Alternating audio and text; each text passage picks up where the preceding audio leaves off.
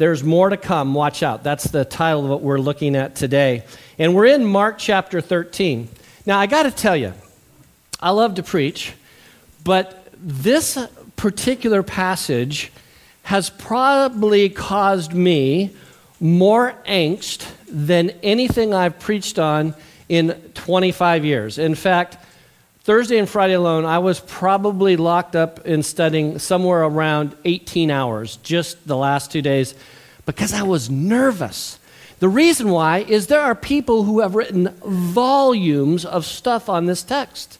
And, and because I'm a content guy, I want to go down every single rabbit trail, and I can't do it. Note, there are 37 verses. Normally, we take just a little section, but this is the Olivet Discourse. This is the longest um, recorded, uh, extended speech in Mark's Gospel. If you've got the red letter Bible, you see all that red in there. That's Jesus talking, and I want to do it justice. So, we've got a little agreement here we can't cover all your favorite little questions that are going to come up in this text. I'll cover some of the bigger ones. So, if in fact you disagree in my interpretation, which there will be those who look at this and go, oh, I think he's talking about this, here's what you're going to do. I don't really want to know about it. You can just kind of do this with your nose, like, I'm not so sure about that, Pastor. But if I'm preaching it and you're liking it, you're just going to be grabbing the left ear here, just going, yeah, baby, keep on going, bring it. So that's where we're headed this morning. Now, get, let me give you a little background. Now, look at, of course, you know, the whole high school are already like scratching their nose. Yeah, we're not there. So during the preceding days, let's set the context because we've covered 12 chapters. And by the way, we will pause here. We'll pick up chapter 14 in a few months leading up into our uh, uh, Easter season. But during the preceding days, remember what we've already looked at. Jesus has made his triumphal entry. This is either Tuesday or Wednesday, depending on who you are reading about this. Uh, he's prophesied the destruction of Israel, he's cleansed the temple. He's entered into numerous debates with religious leaders, and he's winning those debates. We had the experience with the poor widow and her offering last week.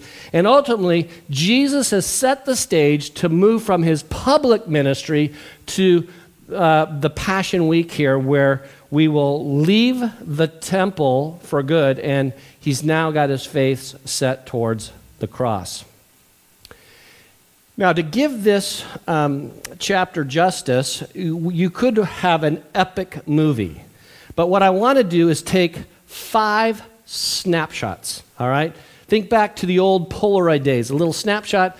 For those of you iPhone, it's just an instant message. It's just a little glimpse at each of these sections, and we'll take a look at those together. So let's sort this out and let's look at scene one, the setting of the day, verses one through four. And we'll start with the destruction of the temple, verses 1 and 2. And he came out of the temple. One of his disciples said to him, Look, teacher, what wonderful stones and what wonderful buildings. And Jesus said to him, Do you see these great buildings? There will not be left here one stone upon another that will not be thrown down. Now, you got to imagine they're sitting there looking at this temple that's been under construction for some 46 years. It's massive. In fact, historians tell us there was 35 acres surrounding the Temple Mount here. It could accommodate 12 football fields. And if you've been to Israel, you've seen some of the stones. It's been rebuilt because the prophecy is it was destroyed, and it was restro- uh, destroyed. But there, I've seen stones that are 42 feet long, 11 feet high. 40, I mean, it's a massive architectural undertaking. And the disciples, their jaws drop at the thought that this is going to be leveled. There will be nothing left of this. In fact, we, saw, we know from history that Josephus uh, references this that when it was destroyed in AD 70, now this is probably AD 33, somewhere in there, some 40 years later, it's leveled, and he says, to leave future visitors to the spot no ground for believing that it had ever been inhabited. In fact, at that time, you couldn't believe that there was a temple there. So that's the, the, the, the setting of the day. The discussion of the disciples follows this. Look at verse 3. And he sat on the Mount of Olives opposite the temple. Peter, James, and John and A- Andrew asked him privately, Tell us, when is all this stuff going to happen? What will be the sign when all these things are to be accomplished? Problem number one is he talking about that time? Is he talking about the church age now? Is he talking about something in the future? And that's why there's so many interpretive issues in this passage. And in fact, as they're looking at that, if you can picture it, and I've been there, they've crossed over the Kidron Valley, and you imagine you're sitting there and they're looking back over at uh, the temple. Now, that's modern day picture of what it looked like. But those trees there, that is that Kidron Valley. I always thought of this big, lush, that's what's all done to that many trees right now.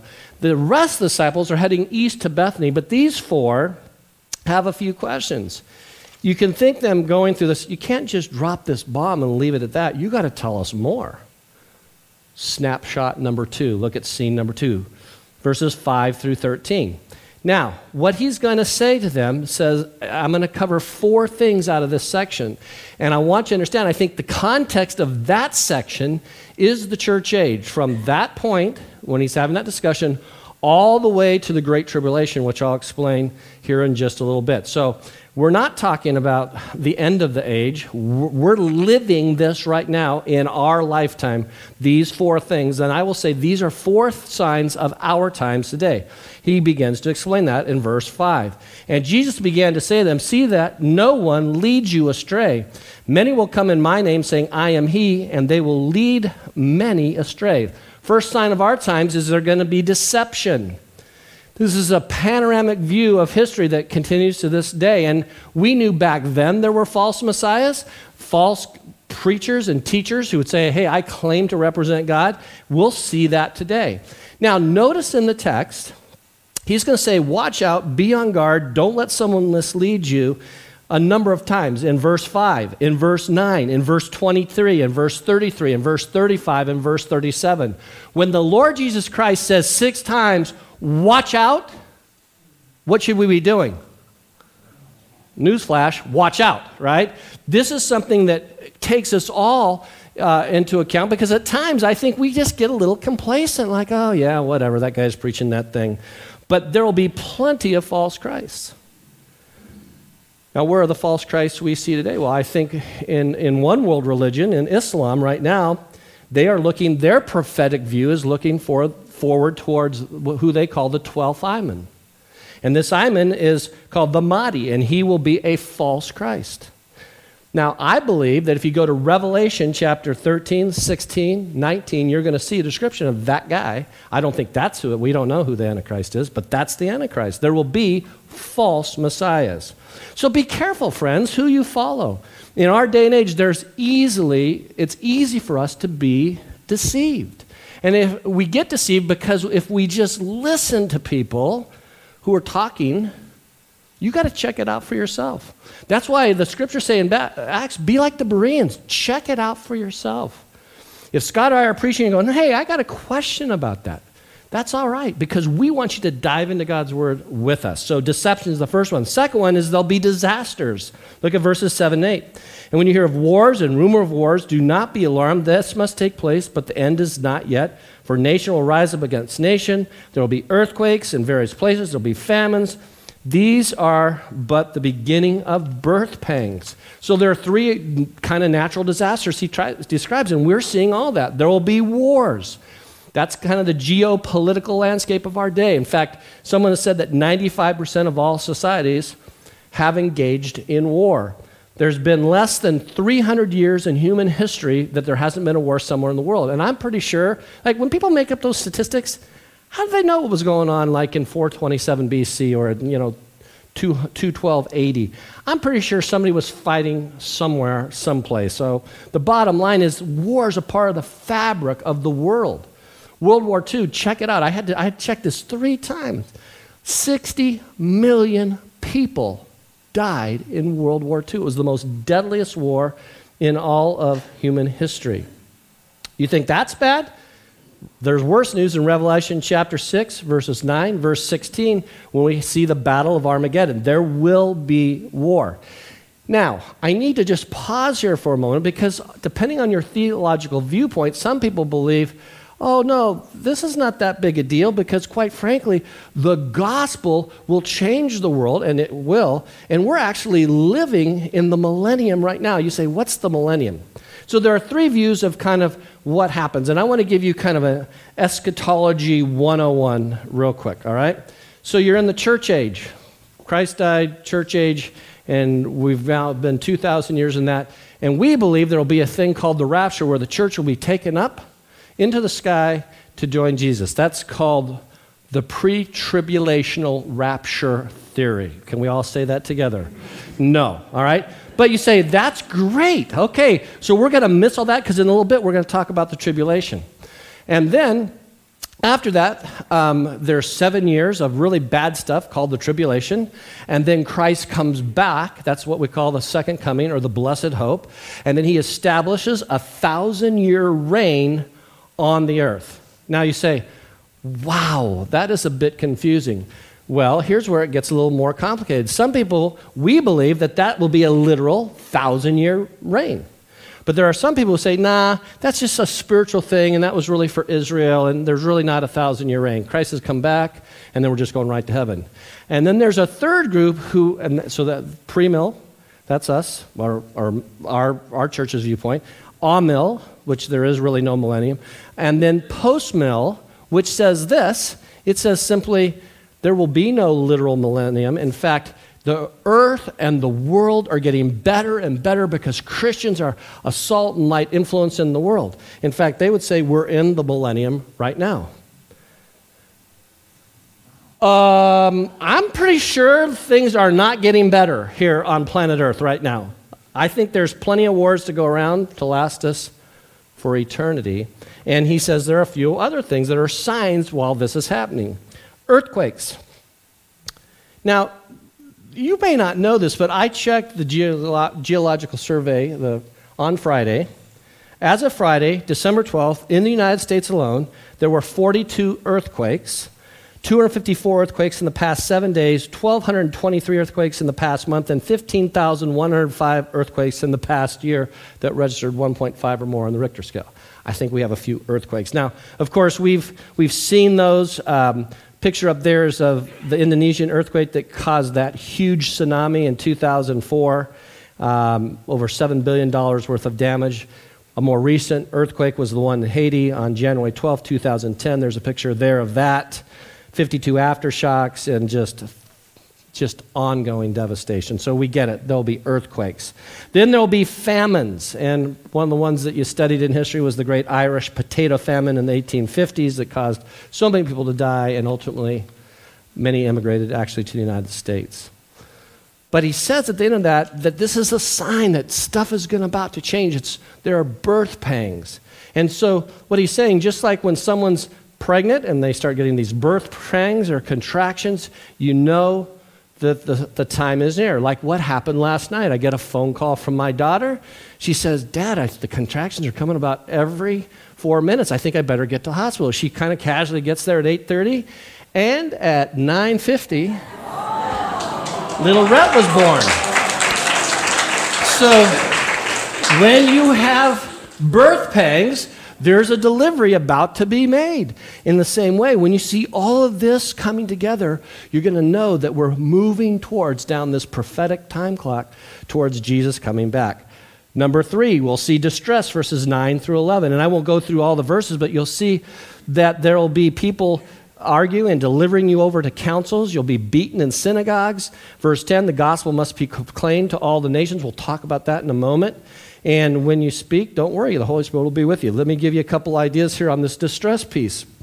If you're a Christian, you're going to face persecution. In fact, the disciples believed that they had already gone through this. isn't the first time he's warned them about that. Matthew 10, he talks about that persecution. And they thought, and some thought, that this was fulfilled, that kind of persecution in AD 70 when Titus comes in and just levels the temple and every Jewish uh, customs as we know it ceased in AD 70 in terms of that era.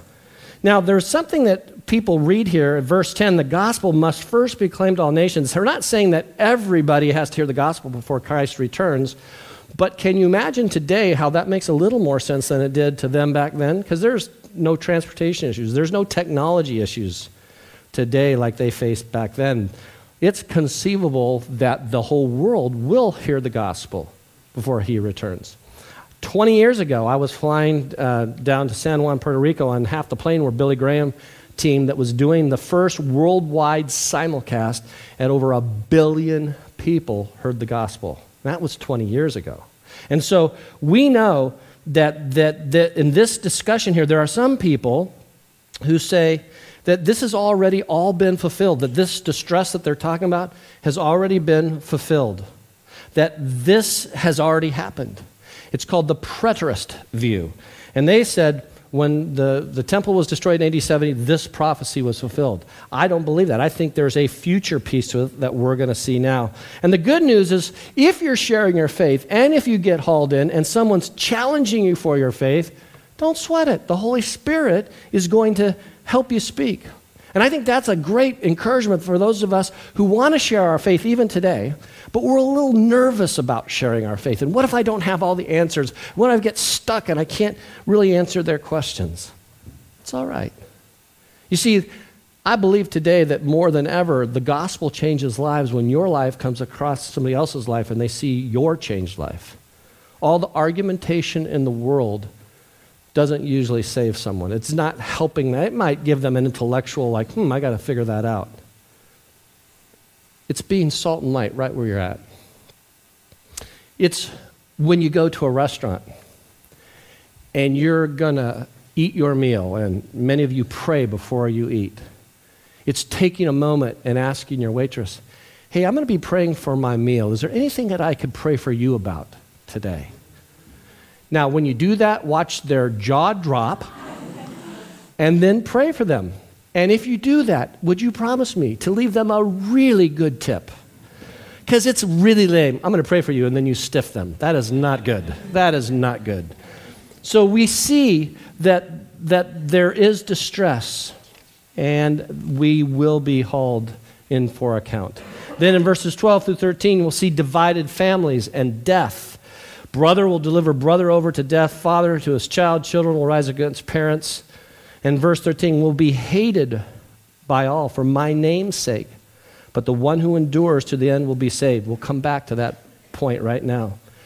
This idea of people being kicked out of families for their faith. When we were young, uh, I was a young youth pastor in Huntington Beach. We had a kid named Kevin who came to live with us.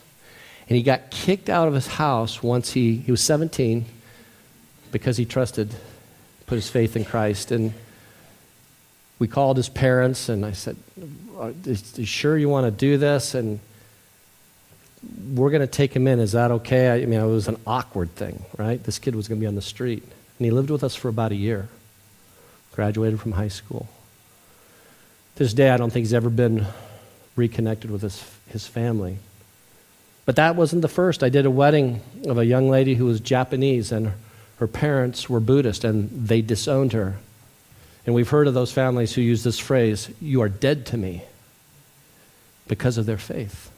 And so we shouldn't be surprised. John 16, 33 says, In this world you're going to have troubles. Write that one down. John 16, 33. John 15, 18 said they hated him, they're going to hate you. But he says something interesting. He says, but the one who endures, verse 13, to the end will be saved. See, this is a great verse, I believe, in what we call eternal security. And in fact, this tells me that if, I'm going, if I persevere to the end, that's evidence that I am a believer, that I am a Christian, that God is inside of me. By the way, I don't believe the perseverance itself saves you, it's evidence that you are saved. That's a big distinction there. Now, again, Matthew 10, he had already warned them that this is your future. And so, in the church age, during this time, all those things will happen. Those four things. What will they be again? There will be um, disasters, there'll be distress, there'll be division, and ultimately divided families and even death. Snapshot number three. Let's jump ahead to verses 14 to 23. Now, I think scene three is now after the church has been raptured and taken. So the church age comes, and if you believe in a pre tribulation rapture, the church goes up. All right? So let's review that again. Just like I talked about the millennium that comes after, there are three options. The option that I'm voting for, and I think teaches in the text, is that we go up before the seven years of the tribulation. All right? And I'm praying like crazy that that is the right view. But if it's not the right view, I'm going to move quickly to the mid trib position. And I'm praying to God that at least we're not going through the second half of the tribulation because that's the really nasty stuff and that's where this part is reflecting there's to when i talk about the abomination desolation that happens right at the midpoint of the tribulation if that doesn't happen doggone it seriously it's the post-trib position and that means we're going through seven years of this stuff and then i'll think Dr. Gundry from Westmont was right. I can't believe it. I can't believe that. By the way, one of the problems with the post trib is you're going to go up just to come right back down again. Just think about that. That's a whole other story.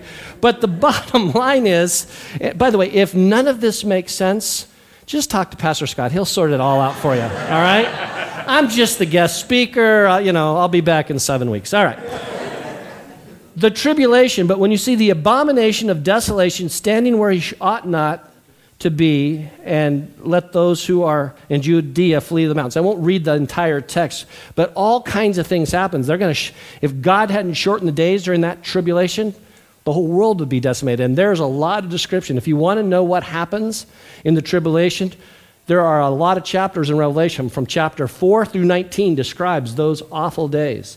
Now, I believe that in this context, there are two fulfillments a historical fulfillment that happened then, and a future fulfillment, which we see, I believe, in the book of Revelation. Write these three verses down Daniel 9 27, 11 31, and 12 1. And this abomination of desolation that happens in the middle of the tribulation, I believe, could have had a historical film, film way back in 167 BC when Antiochus Epiphanes, a Syrian king, comes in with 250,000 men and desecrates the temple. Now, what do Jews not think you should be eating? What kind of food that I like with breakfast? Bacon. Pork, bacon. And so they sacrificed pigs on the altar. They splattered pig broth everywhere. They set up an idol for Zeus uh, and they banned uh, temple sacrifices and they established the worship of Zeus. That was not a good day if you were a Jew. And then many years later, in AD 40, just 10 years after this prediction by Jesus, Caligula does the same thing and tries to put a, a, a, idol up to his own worship. He was a Roman emperor at the time. And then ultimately in AD 70, the whole thing gets taken down. But I believe that there's a future fulfillment.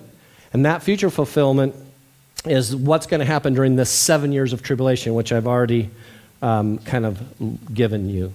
By the way, if you want the pros and cons of pre trib, mid trib, post trib, I got all that stuff. We just don't have time to talk about it today.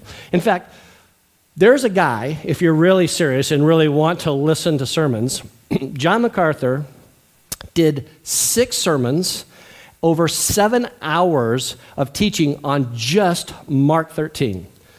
That was part of my 18 hours this week, listening to those. It was just, uh, he's forgotten more about, you know, Mark 13 than I've ever learned. Scene number four, the second coming, verses 24 to 31. So where are we? I believe the second coming comes after the tribulation Jesus comes down to meet his church. Now, remember, if you're pre trib, you're already up, you're, you're already gone. So, who's going to be in this? Well, we see that before that happens, there's some nasty stuff that's going to happen at the end of the tribulation. Sun will be darkened, stars will be falling from the heavens. I'm telling you, it's the biggest light show in all of eternity is going to happen. And he, he says in here that in verse 28, learn the lesson of the fig tree that when you see these things taking place, you know that he is near. Verse 30 Truly I say to you, this generation will not pass away until all these things take place. And this is a problem because people for years interpreted, oh, does that mean when the, he's talking to disciples that that generation will, won't pass away before all this comes? In fact, if you read Thessalonians, you kind of get the idea they think that Jesus is coming pretty quickly.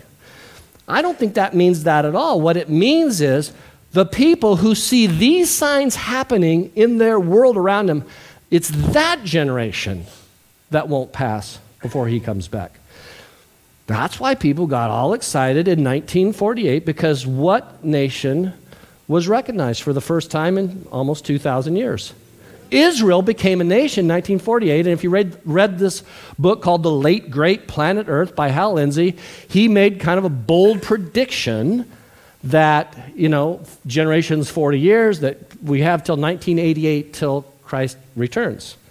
Now, the problem is that we've been listening to people about that, and we'll talk about that in a moment about do we know when Christ is going to come back? No, we don't. We'll see that in just a moment.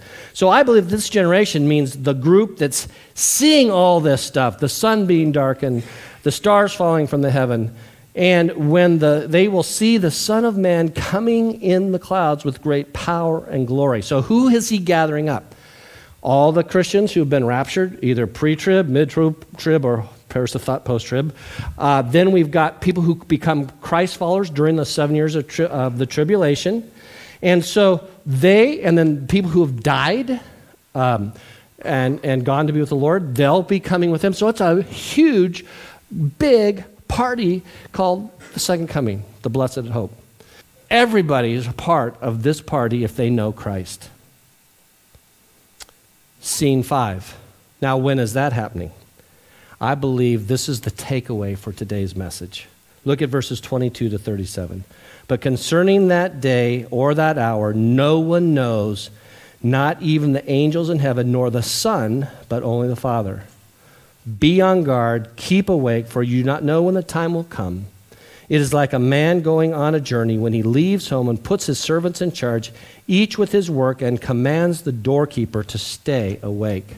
Verse 35 Therefore, stay awake, for you do not know when the master of the house will come in the evening or at midnight or when the rooster crows or in the morning, lest he come suddenly and find you asleep. And what I say to you, I say to you all, stay awake.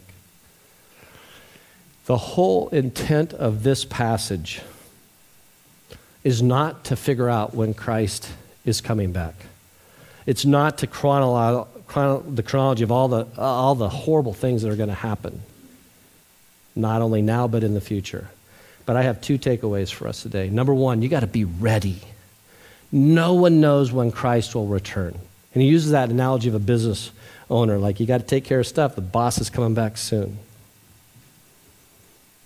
You know, so many people have tried to predict this. Uh, Clement uh, of Alexandria tried, said Christ was coming back in AD 90. Joseph Smith of Mormon fame predicted 1832 and then quickly moved to 1890. Ellen G. White, Seventh day Adventist movement, in 1856 said he was coming back. Jehovah's Witnesses in 1914, 18, 1925, 41, 75, and most recently 1990 said he's coming back. By the way, everybody's batting O for whatever. We're O for 300 in predicting when Christ is coming back, right?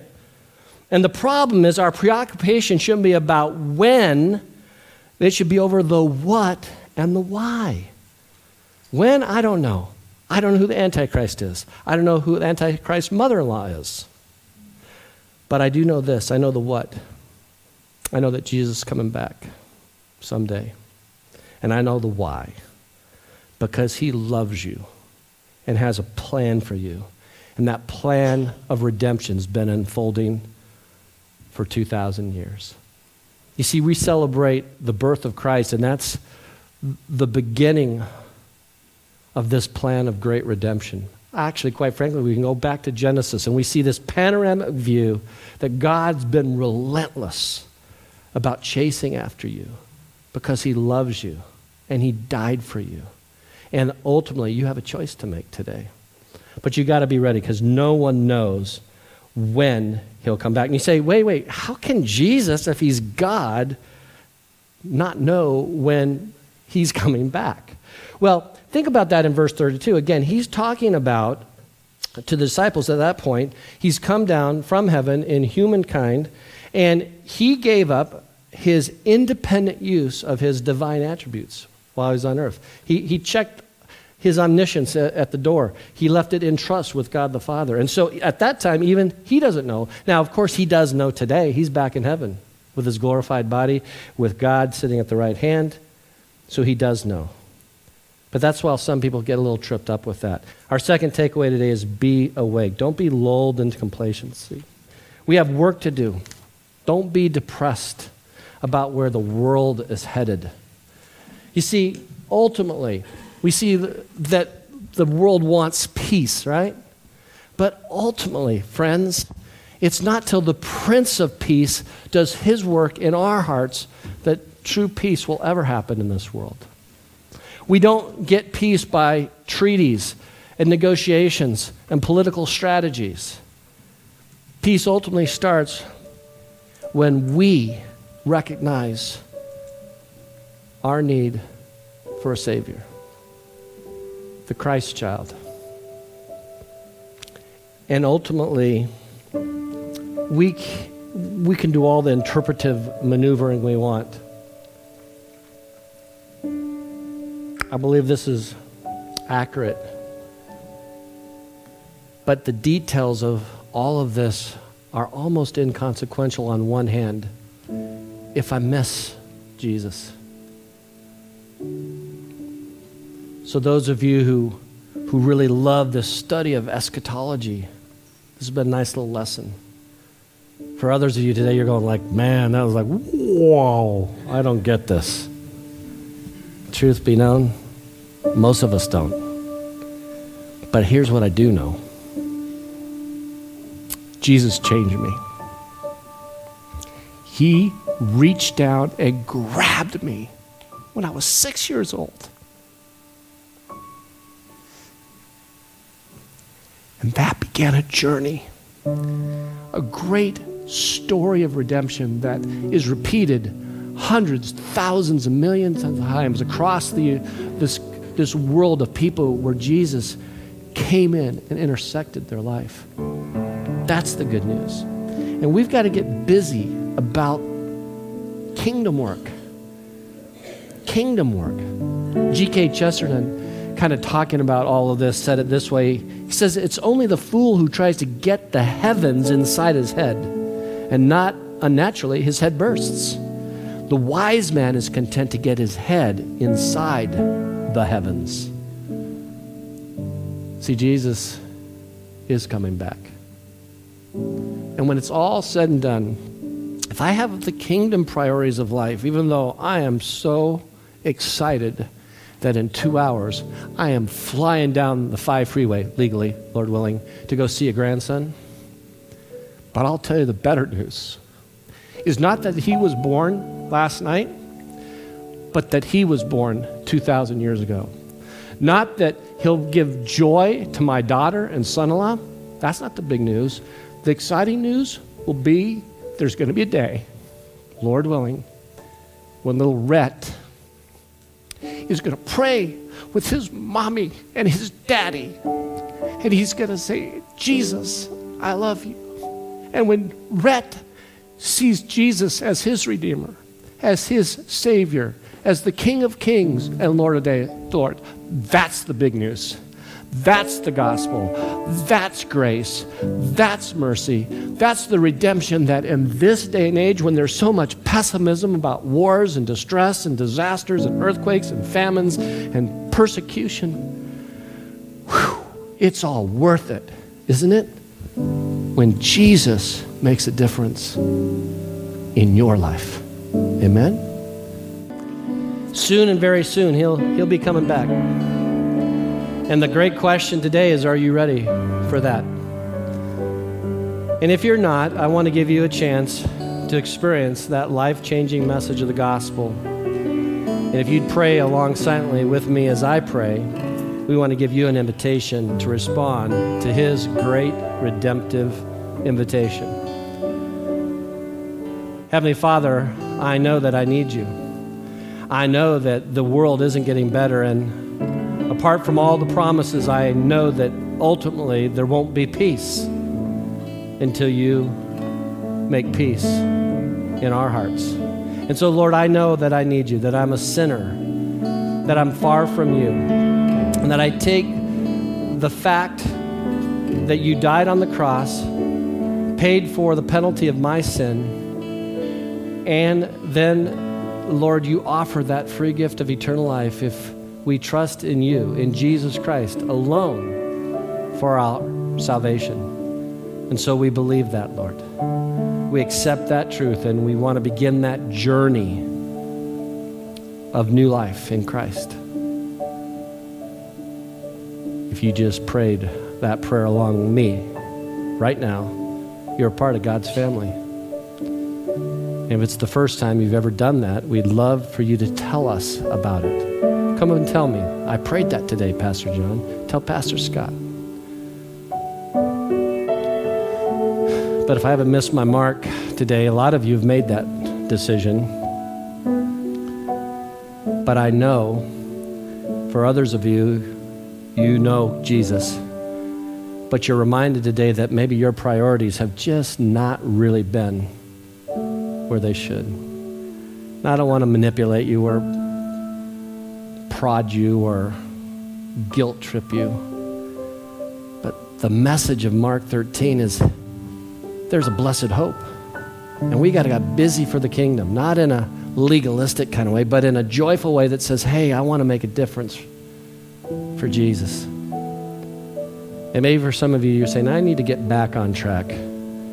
I get all kinds of things caught in the way of doing life and I want to make him a priority in my life again. Be about his work. And if that's you today, would you just look up at me long enough for me to see your eyes? You don't have to come forward or sign anything. Okay, okay, okay, okay. Wait till I see you. Okay. Anybody else? Wait till I see you. Okay, okay. Young and old, all across this audience. Anybody else? Lord, I resonate with that myself. I can get so focused on the here and now that I forget the bigger picture, the panorama of redemption that stretches from creation all the way to your return. And so, Lord, we want to serve you. We want to get busy for the kingdom. We want to be awake. Don't let us be deceived. We want to keep on moving forward with you as you lead us as you guide us. Thank you, Lord, in Jesus' name.